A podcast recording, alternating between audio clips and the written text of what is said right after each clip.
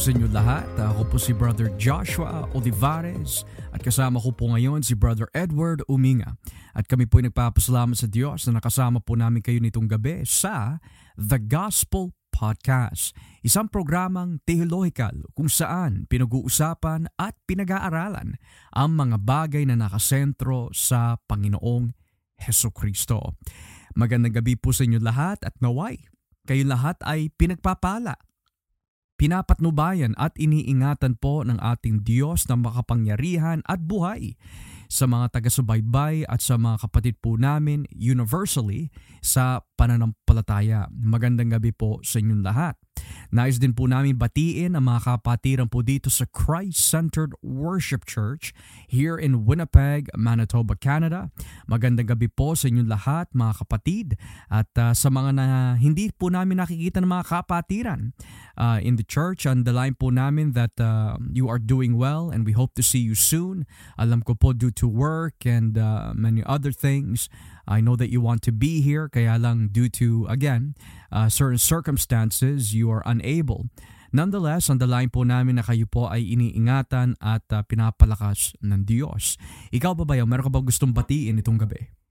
As usual, binabati ko po rin ang ating mga kapatiran dito, dito sa Christ-Centered uh, Worship Church. And just to piggyback on on pastor's ano um, statement there, talagang nakakamiss yung mga iba na unfortunate ka nga um, through necessity and talagang providentially hindi sila nakaka-rating at times. Pero just just so you know po, you are in our prayers and, mm. and we miss having fellowships with you po. Hope to see all of you guys soon. At uh, uh, syempre, shout out din sa ating mga uh, regular viewers, mga sumasab- sumusubaybay lagi sa ating programa. Pagpalain po kayo ng Panginoon and um, maybe some of you na hindi pa na, hindi pa ngayon lang kayo nakakarinig nitong programang ito.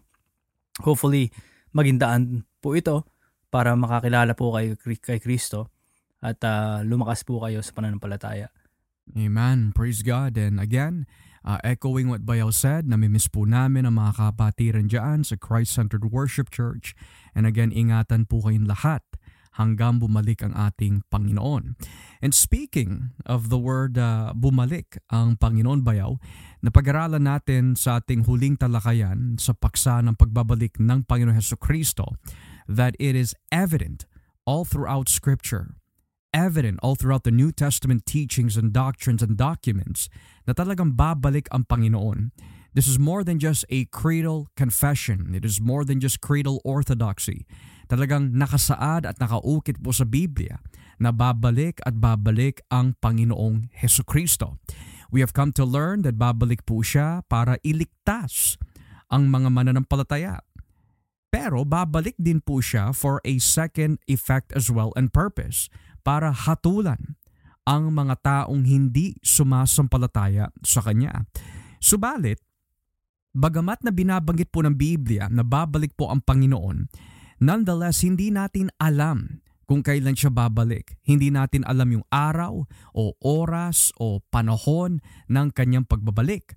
Halimbawa, sa Mateo 24, talatang 36, babasahin ko lamang sa Mateo 24, talatang 36.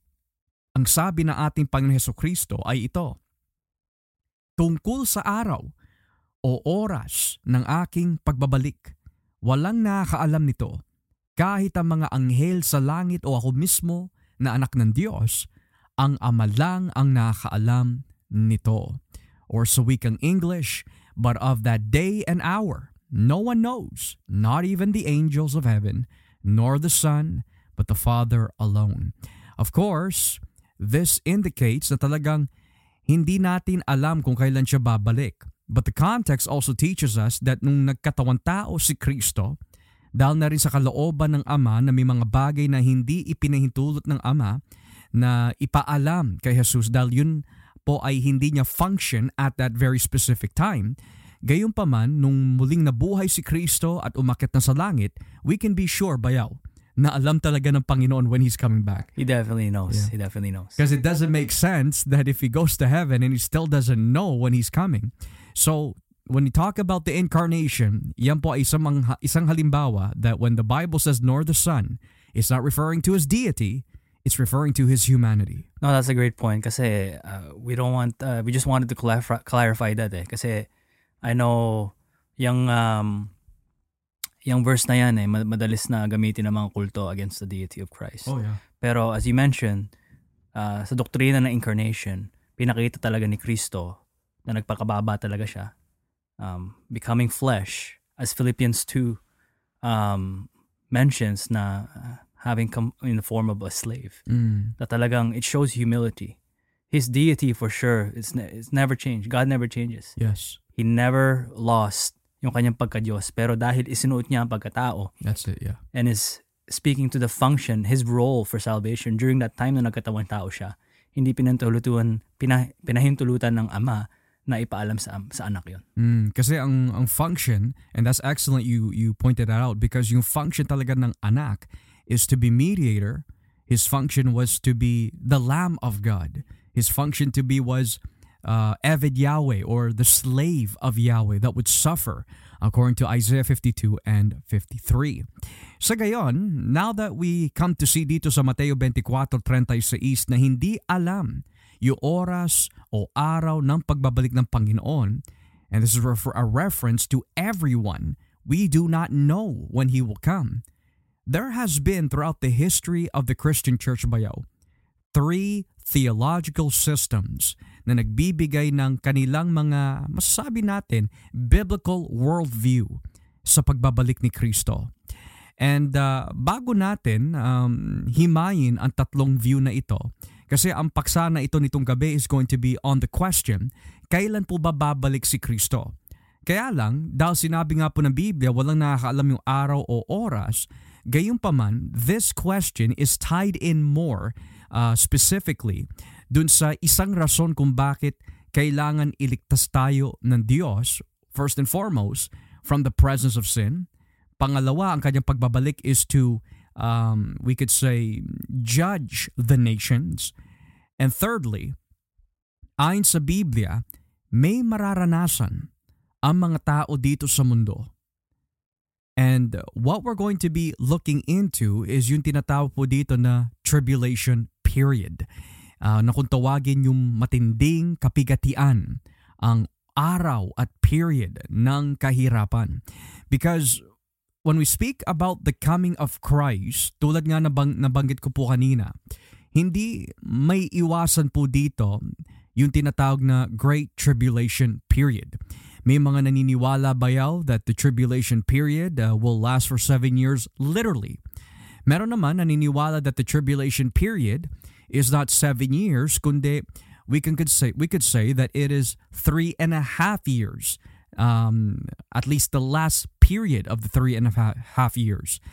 Meron naman naniniwala that the tribulation period is symbolic which represents yung pagkaakyat ni Kristo hanggang mawasak ang templo sa taon ng 70 AD at ito ay nag increase over time habang hindi pa bumabalik ang Panginoon. So then having now said that, bakit natin muna kailangan pag-usapan briefly yung tinatawag na tribulation? Lalo na when we want to understand kung kailan babalik si Kristo is because ang tribulation ang nagiging sentro sa tatlong pananaw kung kailan babalik si Kristo na kung tawagin the pre-tribulation rapture, the mid-tribulation rapture, and the post-tribulation rapture. Now, ang ibig sabihin po ng salitang rapture ay nanggaling po sa wikang Latin na raptura na nanggaling naman po sa wikang Griego which is harpazo which means to be taken away. Now, before we get further into this, bayaw, ano nga po ba ang tribulation? Kasi we know what the rapture is, but what is the tribulation? Kung ang rapture ay tumutukoy sa pagbabalik ng Panginoon to grab His church, ano naman ang tribulation? Um, we can say, um, to the most brief way possible, na yung tribulation is, um, is normally is usually ref, usually refers to any kind of uh, hardship or troubles na um, the the Church of Christ would have to go through while you know we await for the second coming of our Lord. So whether it's You know, yung mga iba view talaga nila to the extreme. It is happening even to our day. May mga napupugutan ng ulo. May, they're being shot. Um, even your common persecution in the streets or even your, your workplace na pag pinag-usapan or pag bining up, biniring up mo na ang, ang pangalan ni Kristo at um, at um, you know ang mag, mag, at ang magandang balita ikaw ay inuusig um, it is it is spoken throughout the New Testament na it is inevitable na kung ang ating Panginoon ang ating master ay inusig expect those who follow Jesus to also go through distress and, and suffering Mm. Pero the, the church is always encouraged that our sufferings is actually for our good because it is through those sufferings and trials that our faith is tested to be genuine. Mm. And uh, in the end, it'll be it'll all be worth it na hanggang sa makasama ulit natin ang, ang ating Panginoon. Mhm. Kaya nga sabi ni, ni, Kristo, um, you will have tribulation, but fear not, for I have overcome the world. Mm, very good. So, malinaw na ipinaliwanag po ni Bayaw is that there is darating, at least to some, na isang matinding kapigatian that is going to encompass the entirety of the world. And for this reason, dito papasok yung tatlong theological systems pagdating sa pagbabalik ni Kristo. Dahil sinasabi ng Biblia na malinaw na hindi walang nakakaalam na oras o panahon o araw ng kanyang pagbabalik. In the Christian church, there has been suggestions tulad po nito. Kailan babalik si Kristo? Camp 1. Babalik si Kristo bago dumating ang matinding kabigatian. That is the pre-tribulation rapture. Meron naman ang ikalawang system. Babalik si Kristo sa gitnaan ng Great Tribulation. So, yan po ay tinatawag mid-tribulation rapture. And then yung panghuli, ito yung tinatawag na post-tribulation rapture na dadaan at mararanasan ng bawat mananampalataya ang matinding kabikadian and then babalik si Kristo. So alin sa tatlong ito ang masasabi po natin biblical? Well, tignan po natin fairly uh, what each view represents and how each view uses the Bible to accommodate and support their view. Pero tulad nga po na nasabi po namin, hindi ho magwo-work amang sistema po na ito unless hindi po ito nakatali sa Great Tribulation.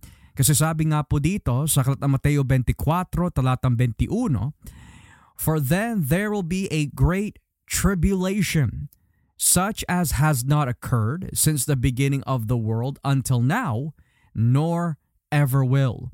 O sa tekstong Griego, estai gartote thelipsis megale, which means magkakaroon ng matinding kapigatian, thelipsis, or a great tribulation, thelipsis megale. So ngayon bayaw, when when we think about the first view, let's tackle that. Na kung tawagin the pre-tribulation rapture. What is the summarized idea behind this view?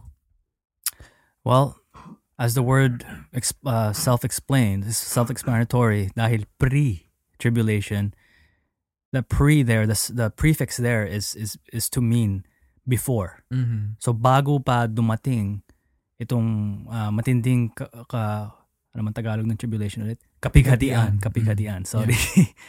ay supposedly irarapture raw yung church at hindi nila may experience ito. Kukunin na sila and and uh, you know they, they will essentially miss out sa great tribulation eh.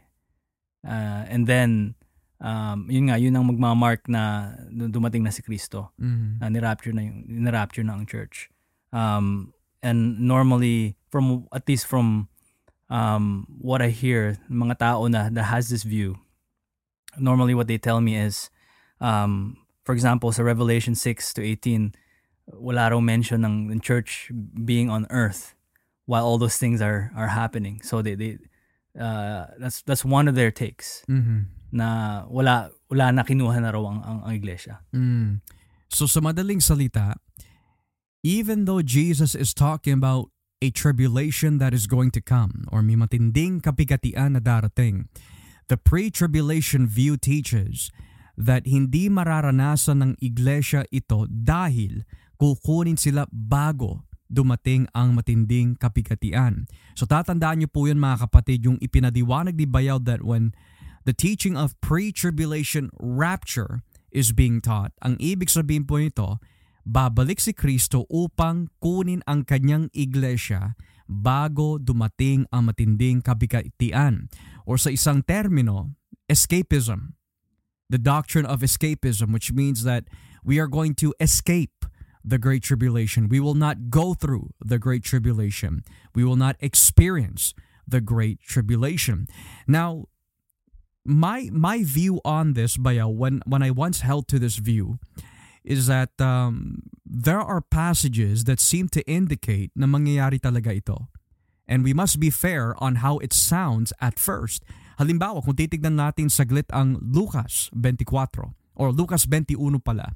Luke chapter 21. Luke 21. At uh, simulan po natin dito sa talatang 34 hanggang 36. So babasahin ni Bayaw and then we will both do an examination and explanation of these texts. Kaya mag-ingat kayo na huwag mawili sa kalaw- kalayawan, sa paglalasing, sa pagkaabala sa inyong kabuhayan at baka biglang dumating ang araw na iyon nang hindi nyo inaasahan sapagkat darating ang araw na iyon sa lahat ng tao sa buong mundo. Kaya maging handa kayo sa lahat ng oras. Palagi kayong manalangin upang magkaroon kayo ng lakas na mapagtagumpayan ang lahat ng mangyayaring kahirapan at makatayo kayo sa harap ko na anak ng tao nang hindi napapahiya. Mm. So notice how it says in verse 36, But keep on the alert at all times, or maging handa sa bawat oras, praying earnestly, lagi nananalangin, that you may have strength to escape all these things that are about to take place and to stand before the Son of Man. So sa pre-tribulation teaching bayaw, what they would say is that dahil malinaw sa Mateo sa Lucas 21:36 that Jesus teaches his church to prepare para ma-escape nila yung mga darating. Dito nagmumula yung mga katuruan that hindi niloloob ng Diyos na maranasan ng iglesia ang matinding kapigatian because He wants us to escape all these things. Kaya naman ang karagdagan din dito bayaw is if we read 1 Thessalonians chapter 5, ito rin ay minsan na ginagamit. Unang Tesalonica kapitulo 5, talatang 9. 1 Thessalonians chapter 5 beginning at verse 9. Sapagkat hindi tayo itinalaga ng Diyos para sa kaparusahan, kundi para sa pagtatamo ng kaligtasan sa pamamagitan ng ating Panginoong Heso Kristo. Now, some people use this verse naman bayaw to simply say that yung word wrath or kaparusahan is a reference to the tribulation. At bakit nila nasasabi yun? Because in verse 1 ng chapter na ito, it speaks about a coming judgment na kung hindi tayo magbabantay, kung hindi tayo mag-iingat, kung hindi natin aabangan ng Panginoon, darating siya na parang isang magdanakaw sa gabi. So they take that word judgment in verses 1 to 5 and they connect it to verse 9. Pero exegetically bayaw, you and I would agree that yung wrath dito cannot pertain to the Great Tribulation. Kundi it is a reference mga kapatid dun sa eternal damnation na mararanasan ng mga taong hindi uh, magpapasakop kay Kristo. Kasi nga, there's no longer any condemnation for those who are in Jesus Christ. Therefore, sa pagbabalik ng, ng araw na yon, we won't be judged uh, guilty dahil nga tayo ay na kay Kristo. Exactly. And another thing that we should add as well, Bayoy, no? Kasi when people think about the pre-tribulation rapture, maaari isipin nila that itong katuruan is that babalik si Kristo before the tribulation and that's it. Pero kapag hinimay maigi ang pre-tribulation rapture sa ganitong klaseng katuruan at sistema, there are two comings of Christ. The first coming is going to be before the tribulation. Ngayon, sa ganitong klasing paniniwala, ang tribulation para sa kanila bayaw ay umaabot ng 7 years. 7 years and we'll get into that mamaya. 7 years. At pagkalipas po ng seven years habang naghihintay ang iglesia sa langit kasi hindi sila hindi, hindi nila naranasan yung Great Tribulation eh. Ang mangyayari sa ganitong klase sistema is sasagapin ng Panginoon ang iglesia before tribulation, magsisimula na yung pitong taon na matinding kapigatian habang ang iglesia ay iniingatan sa langit. And then we could say there are judgments, uh, Bema Seat judgment, marriage supper of the Lamb, etc. And then pagkatapos ng seven-year Great Tribulation, ayon sa ganitong katuruan, babalik na naman si Kristo subalit kasama niya na ang iglesia. So sa ganitong klaseng katuruan ng sistema bayaw, the pre-tribulation rapture suggests there are two distinct and different separate comings of Christ. Two different comings. At ang, ang, at ang nagiging pagitan between these two comings is the seven-year Great Tribulation. Pastor, I have a question. No, for those that are majority that are in this campo, Sure. literal ba yung seven years na yan na, Mhm. na kanilang Yeah, that's a, that's a very good question. If you're talking about classical dispensationalism, then yes, they would view this as seven years. And the reason why they view this, total na itanong na ni Bayaw, we might as well go here, pero basahin po natin ang aklat ng Daniel kung bakit ganito ang pananaw ng mga ilang tao patungkol po sa period of time for the tribulation. Dito po tayo sa Daniel chapter 9 and let us begin here in verse 26. Or actually, mas maganda ba kung basahin mo na lang sa verse uh, 24 hanggang 27. 490 na taon ang itinakda ng Diyos sa banal na lungsod at sa mga kababayan mo para tigilan nila ang pagrerebelde sa Diyos, para mapatawad ang kanilang kasalanan, para mapairal ng Diyos ang walang hanggang katuwiran para matupad ang pangitain at propesiya at para maihandog na muli ang templo sa Diyos. Dapat mong malaman at maintindihan na mula sa panahong inuutos na muling itayo ang Jerusalem hanggang sa pagdadating ng pinunong hini- hinirang ng Diyos ay lilipas muna ang 49 na taon. At sa loob ng 434 na taon ay muling itatayo ang Jerusalem na may mga plaza at tanggulan. Magiging magulo sa pan- panahong iyon. Pagkatapos ng 434 na taon, papatayin ang pinunong hinirang ng Diyos at walang tutulong sa Kanya. Darating ang isang hari at sisirain ng mga tauhan niya ang bayan at ang templo. At ayon sa itinakda ng Diyos, ang pagwasak at tigmaan ay magpapatuloy hanggang sa katapusan. Ang katapusan ay darating na parang baha. Ang haring iyon ay gagawa ng matibay na kasunduan sa napakaraming tao sa loob ng pitong taon. Pero pagkatapos ng tatlong taon at kalahati, patitigilin niya ang mga paghahandog at ilalagay niya ang kasuklam-suklam na bagay na magiging dahilan ng pagbabaya, pag, pag, pagpababaya sa templo.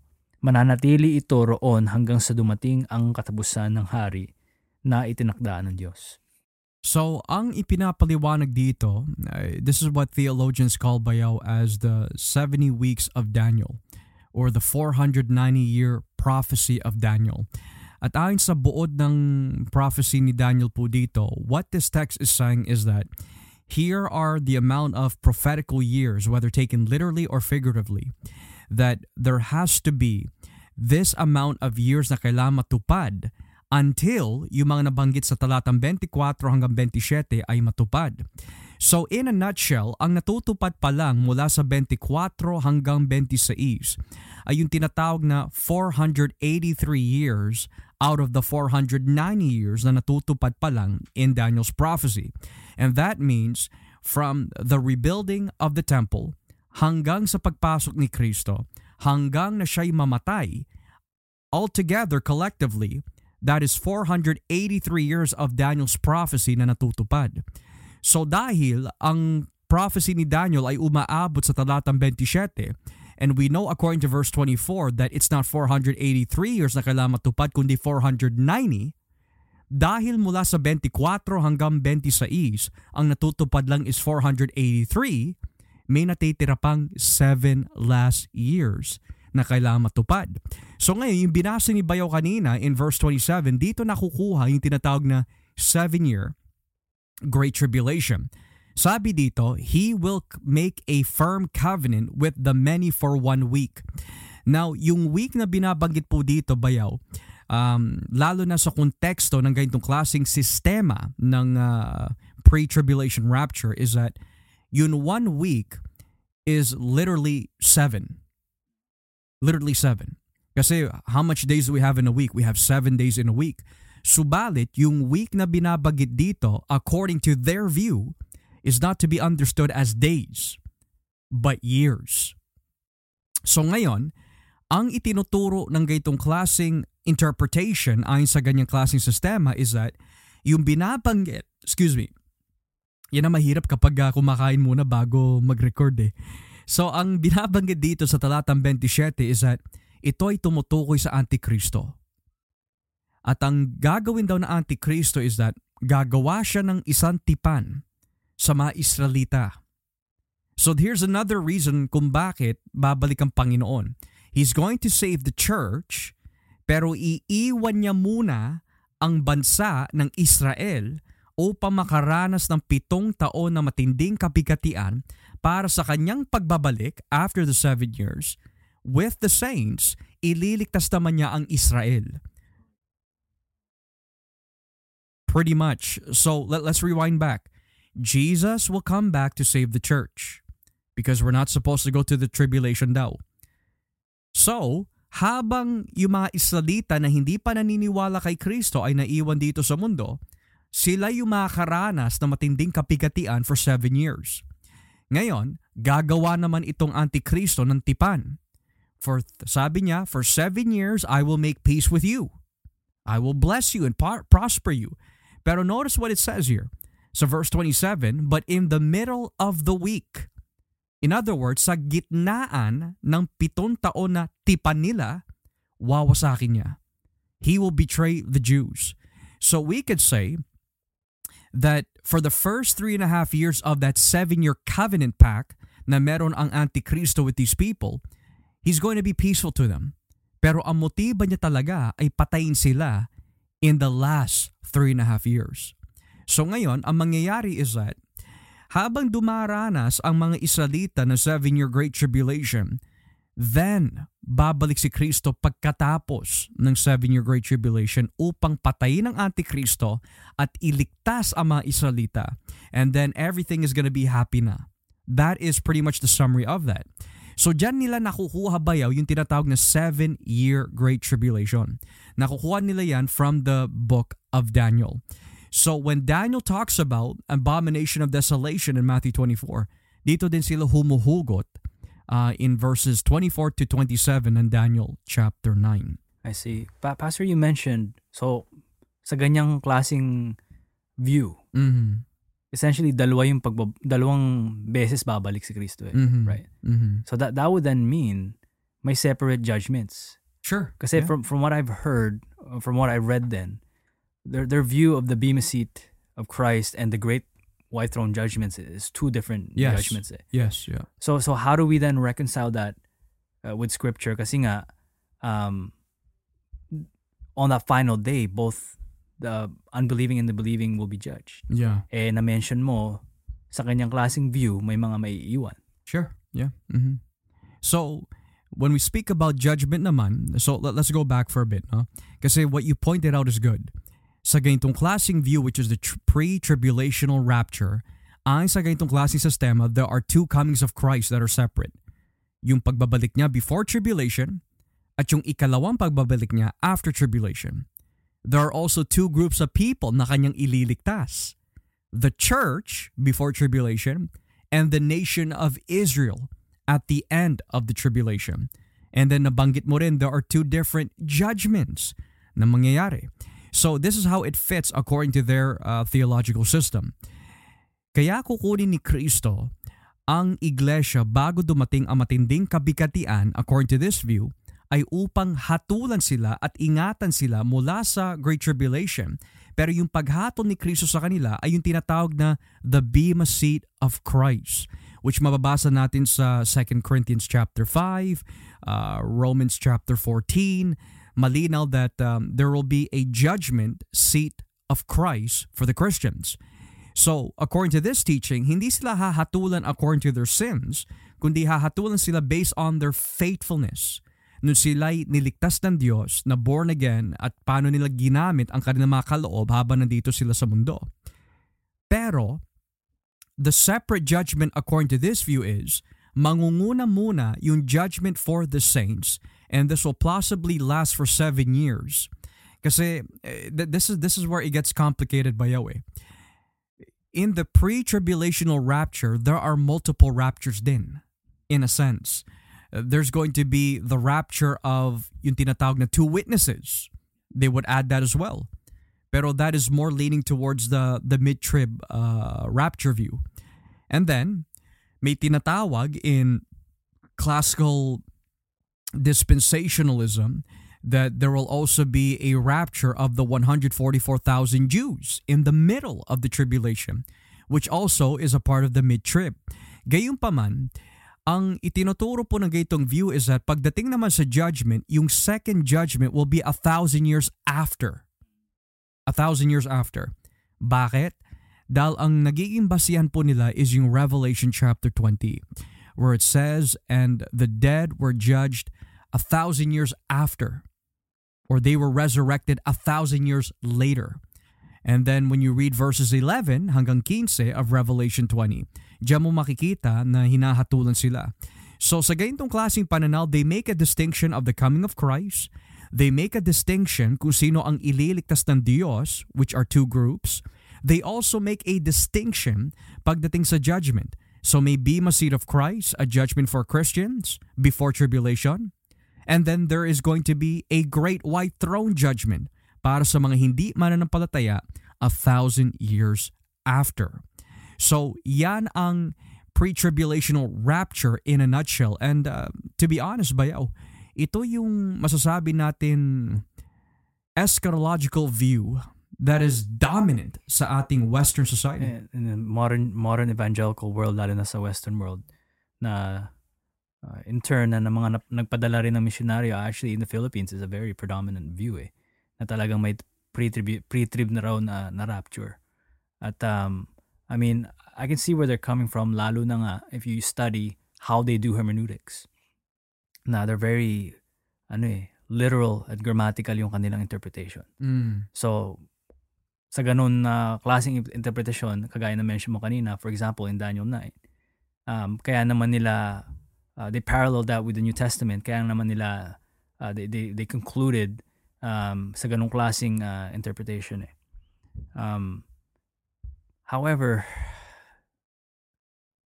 there there's there's there's tension there sa ganung ganung klaseng view. And of course, we have our own theological conviction and, and Sure. and I just want to be brief with this quickly because I I know we'll, we're going to be talking about the other uh, rapture views then kasi nga kung separate isn't it so almost ano kumaga contradicting eh? Na pag sinabi natin that there's a second coming of Christ we're nag-iintay tayo biglang igle- iglesia sa ikalawang pagbabalik ng ating Panginoong Jesus. Tapos sasabihin natin may separate uh, instances na babalik siya.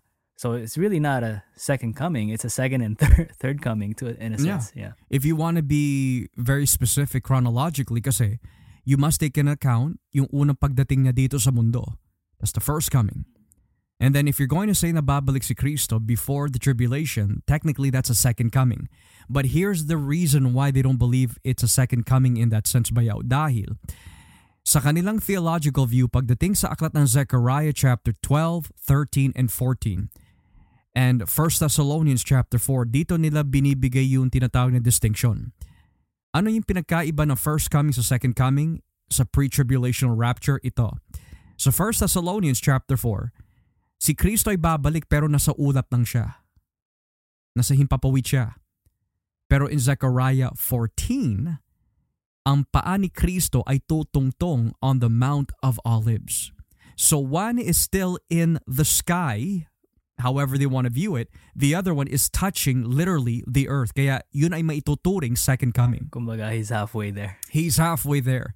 So halfway uh, interpretation. Pero, pero can, can we say, siguro, the most, I guess, the the worst representation in a way na, na nagkaroon na sa nagkaroon sa ganyang klaseng view.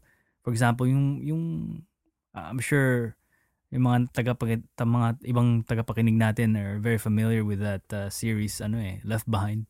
Oh yeah. Oh yeah. Nalala ko when when we used to have this view, talagang we would watch these these movies and talaga namang makikita ka may may bigla na lang mawawala. Sure, sure. Eh, nasa eroplano ka, bigla na lang mawawala yung piloto. Or ikaw ay nasa taxi, mawawala na lang yung driver mo. So, eh, the reality part of that is there's some truth to that. That when Christ comes back, kukunin niya talaga ang kanyang iglesia.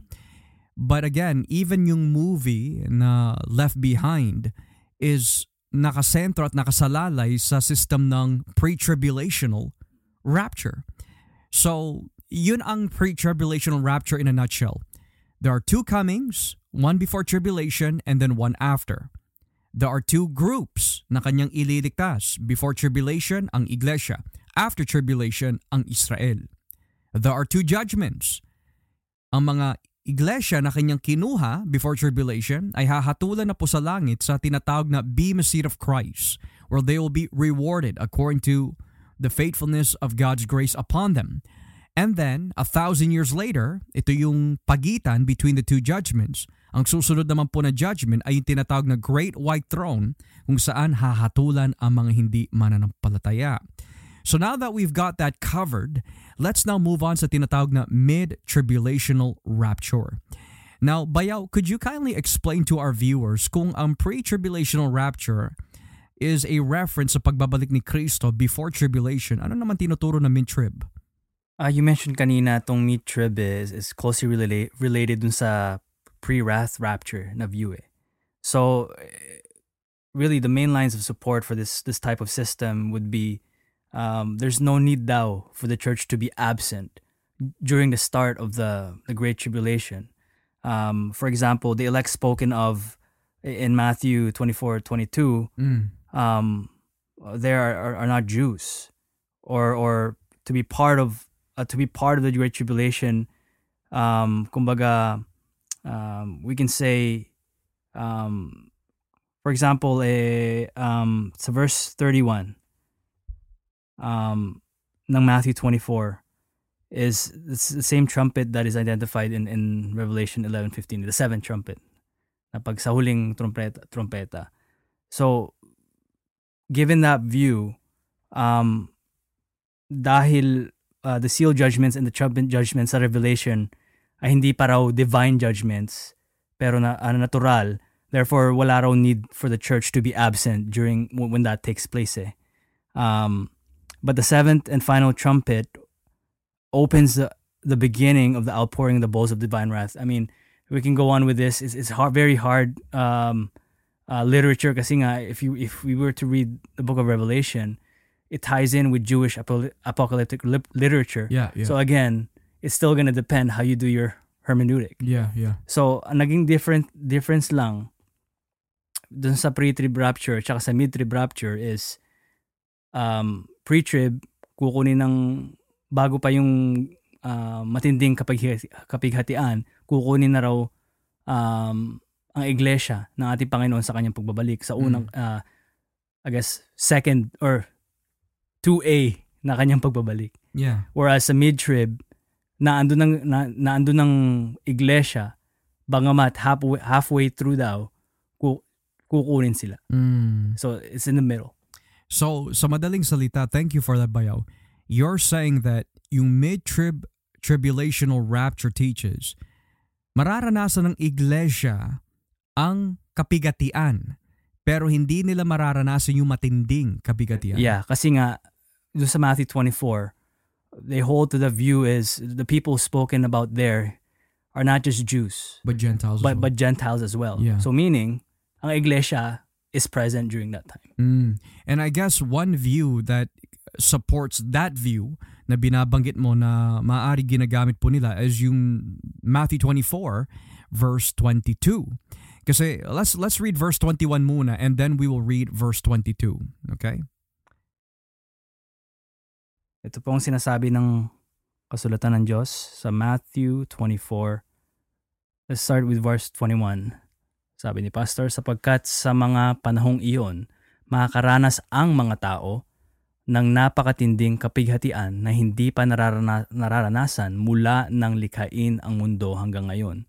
At wala nang mangyayari pang ganoon kahit kailan. Kung hindi pa iikliin ng Diyos ang panahong iyon, walang matitirang buhay ngunit alang-ala sa alang-alang sa kanyang mga pinili. Paiikliin niya ang panahon na iyon. So dito nakikita natin a possible verse that can be used for the mid-tribulation rapture is that they will experience a tribulation. Pero for their sake, hindi nila mararanasan yung matinding kabigatian. So in the middle of that seven-year tribulation, paikliin yon and then kukunin na sila. Why? Kasi sabi dito even in English, and unless those days have been cut short. So they would say that, yes, there will be a tribulation, but by the time dumating na yung matinding matinding kabigatian, which God will not allow daw yung kanyang iglesia na makaranas ng ganito, sabi dito, unless those days have been cut short, no life would be saved, but for the sake of the elect. So dahil sa mga, dahil sa mga pinili niya, makakaranas sila ng tribulation pero hindi nila mararanasan yung matinding tribulation. Therefore, sa gitnaan pa lang na 7-year tribulation, kukunin na sila. Now, another example ay mababasa dito sa Revelation chapter 12. Dito tayo sa Revelation chapter 12. Now, bayaw, if you're able to read uh, verses 1 to 6, napaka-importante nito. Pagkatapos nito, isang kagilagilalas na bagay ang nagpakita sa langit. Nakita ko ang isang babaeng nadaramitan ng araw at nakatungtong sa buwan. May korona siya sa ulo na may um, labing dalawang bituin. Manganganak na siya kaya dumadaing siya dahil sa matinding sakit. May isa pang kagilas-gilas na bagay akong nakita sa langit. Isang malaking pulang dragon na may pitong ulo at sampung sungay na may korona sa bawat ulo. Tinangay ng buntot niya ang ikatlong bahagi ng mga bituin sa langit at itinapon sa lupa.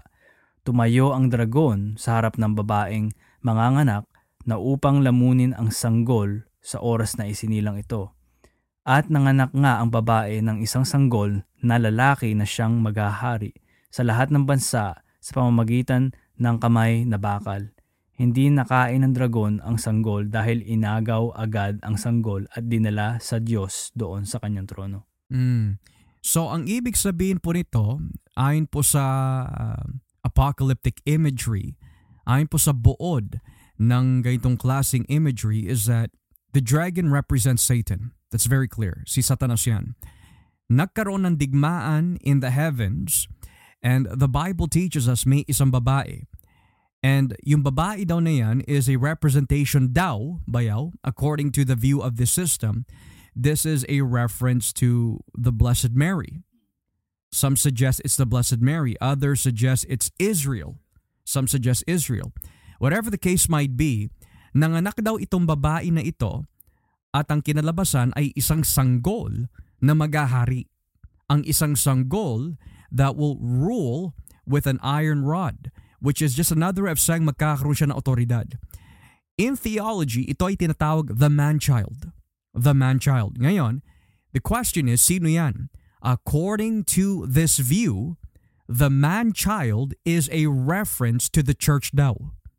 So if you're taking the mid-trib view, then you would view yung man-child in Revelation 12, according to some commentators, ito ay tumutukoy daw sa church. At ano po ang ginawa sa church? Well, nung uusigin na ni Satanas ang iglesia daw, ang sabi po ng Biblia, and her child was caught up to God and to His throne. Which means, kung yung babae, according to this system, ay naglalarawan of Israel as a nation, and then the church is the man-child, you can see why the mid-tribulation people view it this way. Hindi mararanasan ng iglesia ang matinding kapigatian dahil dinala na sila sa langit. Inagaw. Inagaw na sila. Pero ang naiwan at inusig at nakaranas ng matinding kabigatian ay yung babae. Kasi sabi dito sa verse 6, Then the woman fled into the wilderness where she had a place prepared by God. So here, she would be nourished for 1260 days. In other words, galit na galit si Satanas dun sa nation of Israel according to this view. So dito nakikita natin, for the sake of the elect, those days will be shortened. Nakikita natin that the child was caught up and yung child daw na yun is a representation of the church. And it's interesting bayaw kasi ang ginamit dito na salitang caught up is the word harpazo. So yung offspring ng woman dyan, sa kanilang sa ganitong view, is the Gentile church. Strictly, kumbaga, Or the church in general. or the church in general, Yeah. pero separate from the rest of the, the Jewish elect, which is the nation of Israel. Right.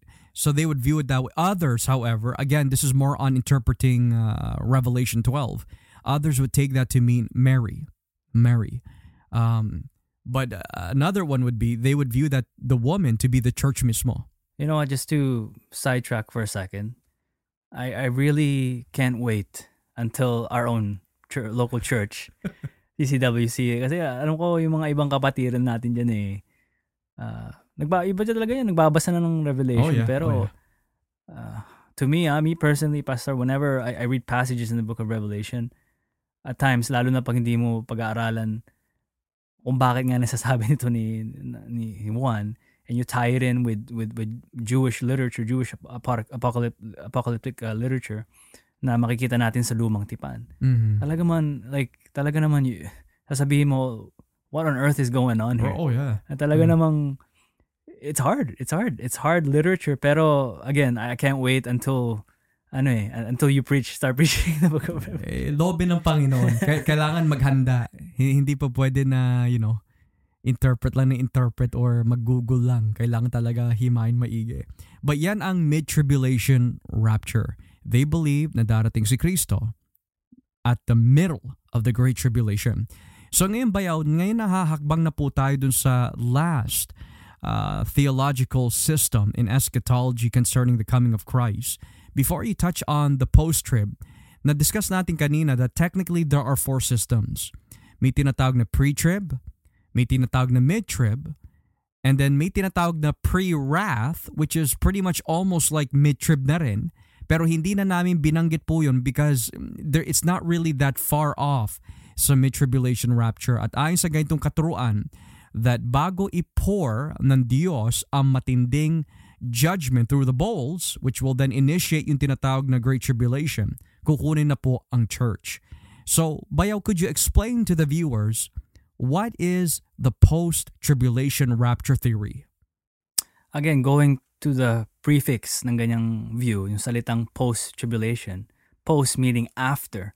So, we can say, just to sum this view, ay itong raw post-tribulation rapture na ito ay babalik ang ating Panginoon at ira-rapture ang iglesia after they had endured the Great Tribulation. Right. So, um, um, and just to mention some references here, that, Sige. dahil minention mo yung Greek word kanina, uh, thlipsis, right? Yeah. For tribulation. Um, according to scholars, that word is used 55 times in the New Testament. Mm. 47 out of those 55 relate to tribulation to be endured by the saints. Mm. So talagang pinagdadaanan Yeah. ng mga pinabanal ng Diyos. Mhm. And it's the same word that was used in verse 21 sa Matthew, Mateo 24 na nabagit natin kanina. Mhm. Um, pero what's interesting is with, with this view, um, in, in 1 Thessalonians 4.17, um, yung dinescribe doon na yung, yung raw iglesia will meet the Lord in the air, right? Yeah. Once that they've been taken up. Pero it does not say there na kukunin ng Panginoon ang iglesia unto heaven for either three and a half, three and a half years o, o ano, pitong taon. Mhm. Nowhere in the text does it say three and a half years or, or seven years. Eh. Basta kukunin lang. Mhm. So, we can say na throughout the New Testament na talagang pi- pinagdaan, pinagdadaanan ng iglesia ang ang tribulation eh. Mhm. So in in this view, therefore, uh, babalik lang si Kristo after uh, the, the saints, the church has in, has endured uh, the great tribulation. So the post-tribulational rapture then suggests bayaw that hindi natin may escape ang matinding kabigatian at hindi plano ng Panginoon Jesus na tanggalin tayo mula sa mundo upang maiwasan ito kundi upang uh, malulhati siya at upang maipakita ang ating pananampalataya bilang tunay kailangan makaranas tayo ng matinding kabigatian. So according to this view mga kapatid, the post-tribulational rapture teaches that ang lahat ng mga mananampalataya ay hindi kukunin ng Diyos before the tribulation kundi dadaan tayo sa matinding kabigatian and then afterwards then babalik na po si Kristo.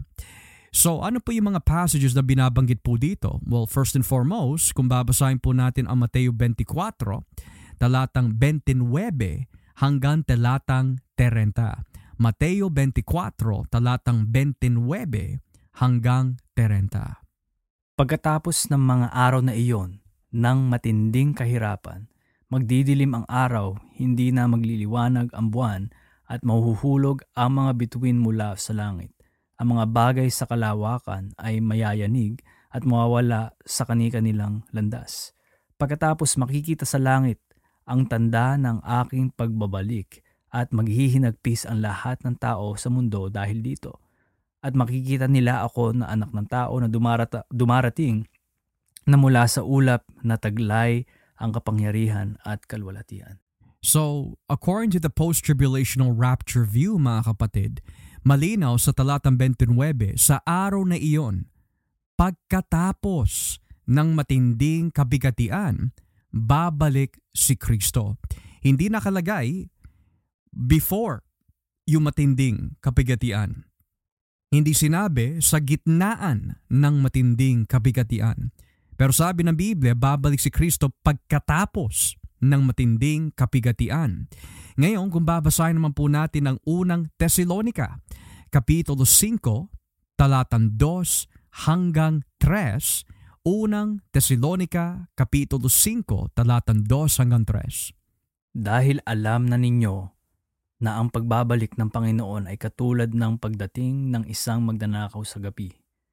Mangyayari ito habang inaakala ng mga tao na mapayapa at ligtas ang kalagayan nila. Biglang darating ang kapahamakan nila katulad ng pagsumpong ng sakit na nararamdaman ng babaeng manganganak na at hindi sila maliligtas.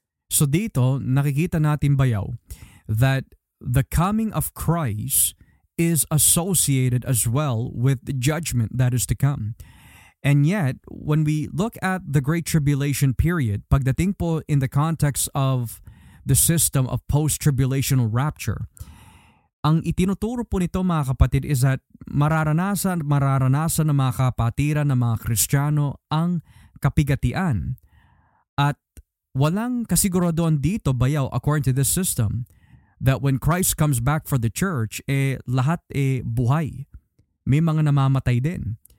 And we know this kasi sa unang Thessalonica 4, talatang 15 hanggang 17, malinaw, may mga namatay na Kristiyano at may mga nabuhay na Kristiyano na sabay kukunin pa papunta po kay Jesus. So another reason why many people hold this view bayaw kung bakit hindi nila pinaniniwala yung pre-tribulational rapture, hindi rin nila pinaniniwalaan yung mid-tribulational rapture.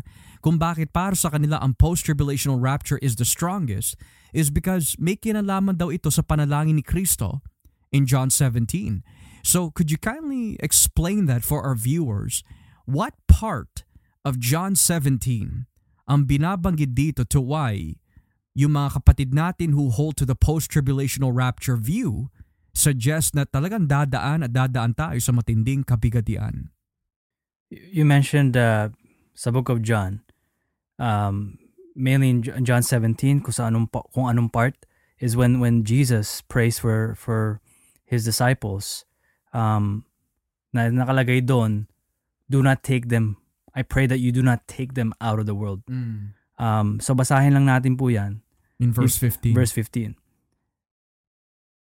Nakalagay po dito, Hindi ko idinadalangin na kunin mo na sila sa mundo, kundi ingatan mo sila laban kay Satanas. So, notice this bayaw. One could argue and say, well, ang tinutukoy dyan eh, yung, yung mga apostol no first century. Hindi naman necessarily yung mga Christians of all time. Subalit, what's, what's really interesting about this bayaw is that kung ito ay tumutukoy lamang to the first century apostles, then sino yung binabanggit in the other verses of chapter 17? Ipinapanalain ko rin yung mga taong tatanggap sa kanilang mga katruan. Basahin ko lang po sa sinabi ni Pastor dito sa verse 20, ang panalangin ko'y hindi lang para sa kanila, referring dun sa original na mga disipulo ni, ni Kristo. Right. Um, ang panalangin ko hindi lang para sa kanila na sumasampalataya sa akin, kundi pati na rin sa mga sasampalataya pa sa akin sa pamamagitan ng pangangaral nila. So dito, hindi lang pwede mga alagad lang ni, ni Kristo in the first century. Kasi if that were the case, then this is only applicable to the first century. And if this is only applicable to the first century, that means wala tayong protection ngayon mula kay Satanas. Hindi tayo ipinapanalangin ngayon ni Kristo. Hindi na mamagitan si Kristo para sa atin ngayon, kundi yung mga Kristiyano lamang of the first century. So here we see this is another reason kung bakit nila uh, pinangahawakan that the post-tribulational rapture is in fact the right view.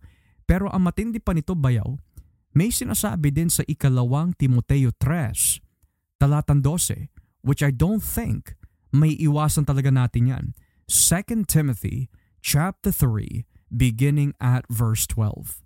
Ano po ang nakalagay?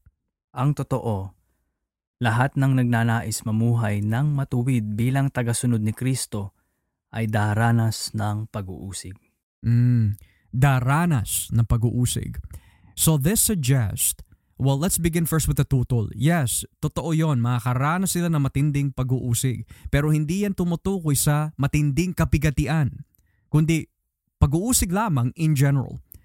But the truth of the matter is, mga kapatid, kung mismo si Kristo na ang nagsabi, wag mo sila kunin mula sa mundo. In other words, I don't want them to escape the world, but that you would protect them in the world. Yan ang nagpapakita sa ating bayaw that uh, there is a very huge weight sa view of the post-tribulation rapture. Pero ngayon, my question to you, Bayaw, eh, before, before we hakbang na dun sa conclusion of this in giving an analysis, do you have any last thoughts before we do so? Um, siguro, again, there's so much studying to be done, really. to, to study the different views and of and course it's not exhaustive what not, we're doing. It's not overview lang po ito eh if anything. Yeah. So kung kung yung mga sa ibang kapatiran medyo nalilito um Sorry. isama niyo na po ako doon. Yeah. Dahil uh, I'm still I'm still studying All of us. All All, of us. us. Yeah. and um just just by you know here sitting here with with with pastor like uh, I'm still like like in all honestly of of the of our holy bible na talagang ang daming kailangan nating pag-aralan na talagang hindi pa natin alam eh. Yeah. Yeah. Yeah. Na al- although we hold to a certain point uh, to, uh we, we hold to our, our own um kumbaga view Yeah. uh with regards sa sa rapture, alam na may mga kapatiran tayo na talaga namang firm sila pre-trib, pre-trib. Sure. Sure. May iba naman mid-trib, may iba talaga post-trib. Pero uh, I would say is bilang application as the Church of Christ, you know, as long as we don't deny that Jesus, in fact, will will come back Mm-hmm. And that there will be a bodily resurrection of, of the saints and pati yung mga paparusahan that will be thrown in the lake of fire. Um, we're okay. Obviously, that's not an excuse na hindi wag pag wag pag-aralan ang eschatology. Pero nevertheless, siguro the, the question is, are we even prepared Mm-hmm. for the return of our Lord? Y- yung po sanang tanungin natin sa ating sarili. Yeah. And, and not only are we prepared, pero if we are in fact prepared, are we looking forward to the return of Jesus right, Christ? Right. Exactly. Kasi yeah. yung mga iba, whenever you talk about eschatology, unfortunately, they're they're more interested on on on oh, sino nga yung antikristo na yan. Sino nga ba ang lilitaw na yan? yung iba nagsasabi, oh, y- yung, yung papa ng Roman Catholic or the government or some sort of system or talagang si Satanas mismo or whatever it might be. Pero again, we're we go through trials and sufferings with great joy kasi nga we know uh, binabase natin our joy for what is to come. And dahil at, at yun ang pagbabalik ng ating Panginoon. Mm. And not only pagbabalik niya, but, but the, the promise that na, of the final salvation, the full realization um, ng pinangako na ng magandang, magandang balita na talagang tayo maliligtas not only in this side of life but on the next na talagang we don't have to worry about the presence of sin Mhm. hindi na tayo uh, kailangan mangamba na, na kasi nga ayaw na natin sa kasalanan eh like we don't we don't want to keep sinning anymore Mhm. at uh, not only that wala nang kamatayan wala nang may sakit Exactly, yeah. But all in all, yun, yun talaga ang dapat uh, kumbaga ma-emphasize sa ganitong klase pag-aaral is talagang handa ba tayo Sa pagbabalik. sa pagbalik at handa ba tayong humarap sa kanyang harapan. Exactly. And thank you for that bio. So, in conclusion, as we analyze in summary, the pre tribulational rapture teaches there are two raptures yung rapture for the church bago dumating ang matinding kabigatian, and then sa kanyang ikalawang pagbabalik, which is the second rapture, para naman for Israel. This includes two separate judgments, a judgment for the believer na kung tawagin the Bema seat, and then a thousand years later, na kung tawagin the Great White Throne Judgment. Habang sa mid-tribulation rapture, makakaraan sila ng kapigatian kaya lang hindi yung matinding kapigatian because for the elect's sake, those days will be cut short down. That's how they view it. And the post-tribulational rapture views that there's no two comings kundi isang coming lang. Yung binabanggit sa unang Thessalonica 4 at yung binabanggit sa Mateo 24 at yung binabanggit sa unang Thessalonica 5 at yung binabanggit sa Revelation 19 ay iisang event lamang. Which means, dadaan ang iglesia sa matinding kapigatian. Why? Because all that will serve Christ must endure affliction. All that will desire to serve Jesus must suffer persecution. Kaya, one of the things I want to leave you off with mga kapatid, for me personally, I believe that matimbang talaga ang post-tribulational rapture. Uh, we can we can go into many exegetical details. We we can go into historical details. Halimbawa, the reason why I don't believe in the the, the mid-trib and the in the pre-tribulational rapture, or rather yung pre-trib, is because historically within the Christian church, very recent lang ho ito eh. This is as early as 18th, 19th century, mga kapatid. So very recent po yan. Pangalawa, ang naging pananaw po ng sinuunang iglesia. And we're talking about from the early church fathers. Pagkatapos po ng post-apostolic era, during the church fathers, ang naging um, pinanghawakan na sistema ng uh, early church fathers ay yung tinatawag na historic premillennialism at kung pag-aaralan maigi what that is, is that dadaan ang iglesia sa matinding kapigatian and then babalik si Kristo. Thirdly, ipinanalangin ni Kristo na hindi niya tayo kukunin sa mundo, kundi iingatan tayo mula sa kaaway. And lastly, ito ay maganda. Kung babasahin ko po ang Revelation 7, talata 9, sabi po dito, pagkatapos nito, nakita ko ang napakaraming tao na hindi mabilang sa dami. Nagmula sila sa lahat ng bansa, angkan, lahi at wika. Nakatayo sila sa harap ng trono at ng tupa. Silang lahat ay nakadamit ng puti at may mga hawak na palaspas. Sumisigaw sila ng malakas, purihin ang Diyos na nakaupo sa trono. At purihin din ang tupa dahil iniligtas nila kami sa kaparusahan. Tumayo nga ang mga anghel sa palibot ng trono ng mga namumuno at ng apat na, buh- na buhay na nilalang. At lumuhod sila sa harap ng trono at sumamba sa Diyos. Sinabi nila, Amen. Ang Diyos natin ay dapat purihin, sambahin, pasalamatan at parangalan. Nalalaman niya ang lahat at nasa Kanya ang lahat ng kapangyarihan at kalakasan. Purihin siya magpakailanman. Amen. Tinanong ako ng isa sa 24 na namumuno, Sino ang mga taong iyon na nakadamit ng puti at saan sila nanggaling?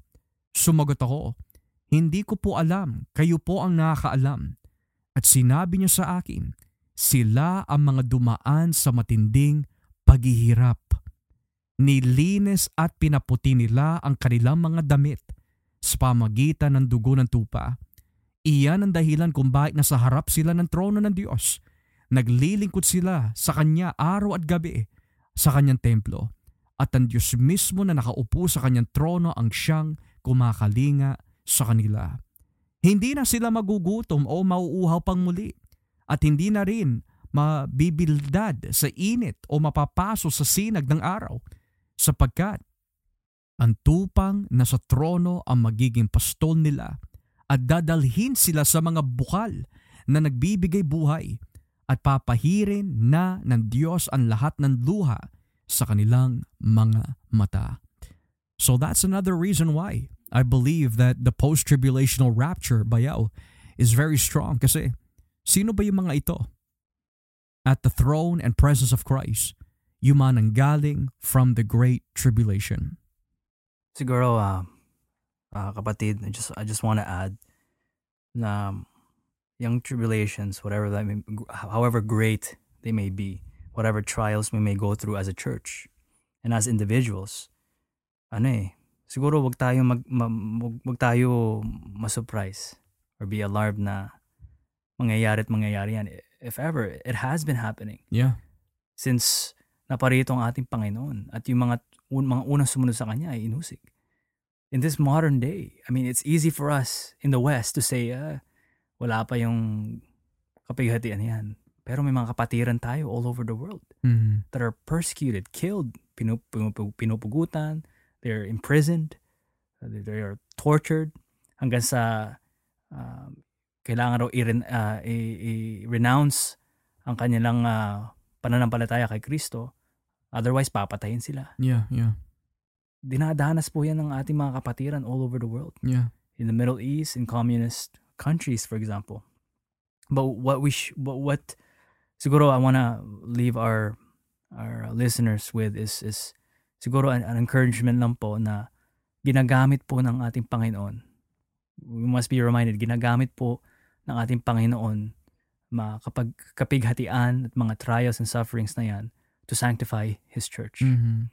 And and we should count it all joy. Yes. Kagaya, kagaya po sinabi ni Santiago. Mm-hmm. At uh, for example po, um, sinabi po ni Pedro sa mga scattered elect in different regions sa First Peter They were always going, they were going through tribulation They were too. going tribulation too. Yeah, yeah.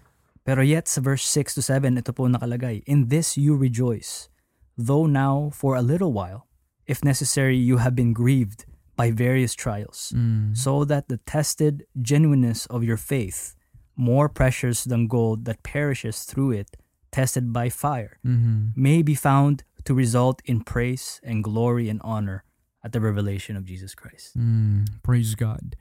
And you know, before we we we come to a close bayaw, maari maitanong ng iba, well, Brother Ed, Brother Josh, if we're in the Great Tribulation, why do you guys say that? Well, we could say, mga kapatid, again, very briefly lang, we're not going to exhaust this because uh, this is not the podcast to do so, especially with the time that we have.